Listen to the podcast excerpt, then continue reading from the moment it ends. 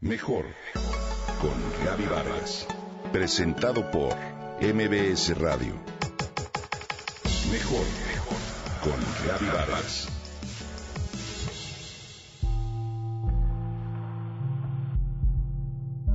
Seguro has escuchado la palabrita. Hoy todo se refiere a ello. Sistema educativo holístico, medicina holística, pensamiento holístico. Pero, ¿qué es holístico?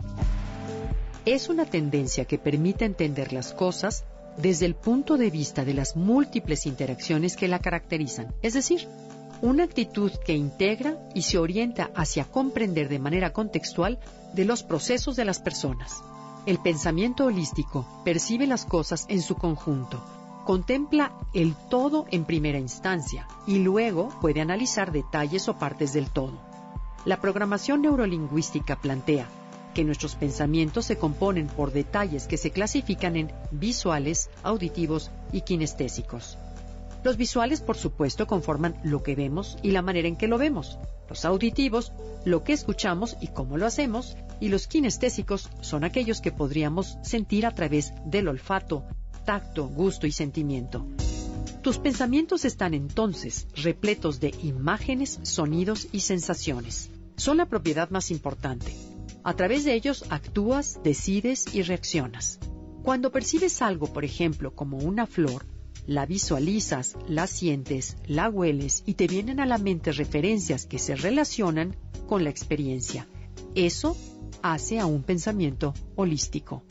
Ahora bien, la programación neurolingüística señala que todos nuestros pensamientos son holísticos, sean positivos o negativos. Todos ellos son ricos en contenido y detalles e incluso desencadenan emociones ligadas al recuerdo tienes un pensamiento positivo, puedes llegar a vivirlo como real, a sentirlo, a experimentarlo. Esto te da energía y entusiasmo, sobre todo te motiva y te da placer. Incluso puedes generar adrenalina para alcanzar la meta que contemplas en tu mente. Por eso se recomienda aprovechar la capacidad de pensar de manera positiva, especialmente cuando las cosas van mal. Por otro lado, es sumamente peligroso pensar en negativo porque nuestros pensamientos se sienten igualmente auténticos. Los vivimos y dan origen a sentimientos como celos, depresión, enojo e incluso venganza y estrés. ¿Te ha pasado? Si constantemente piensas que te va a ir mal, así será. De repente parece que no pasa nada, pero luego se acumulan tus pensamientos y un día se detona un problema. La técnica del pensamiento holístico sugiere, en todo caso, fomentar pensamientos creativos, de ahí el término visualización creativa, a través de los cuales imaginas, construyes o inventas. Si es la primera vez que inicias con este proceso, se recomienda que dirijas tu mirada hacia arriba, a la derecha, en busca de nuevas ideas y conjuntos de realidades.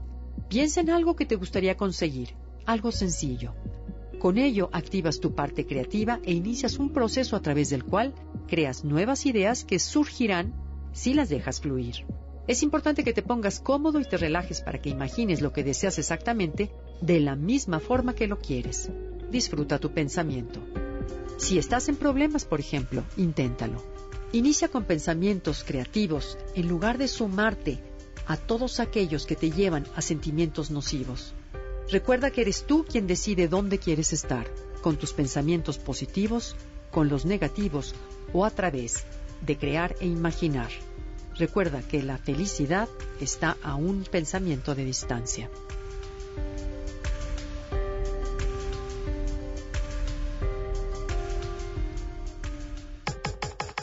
Comenta y comparte a través de Twitter. Gaby-Vargas. Gaby-Vargas. Mejor Gaby Vargas. Presentado por MBS Radio.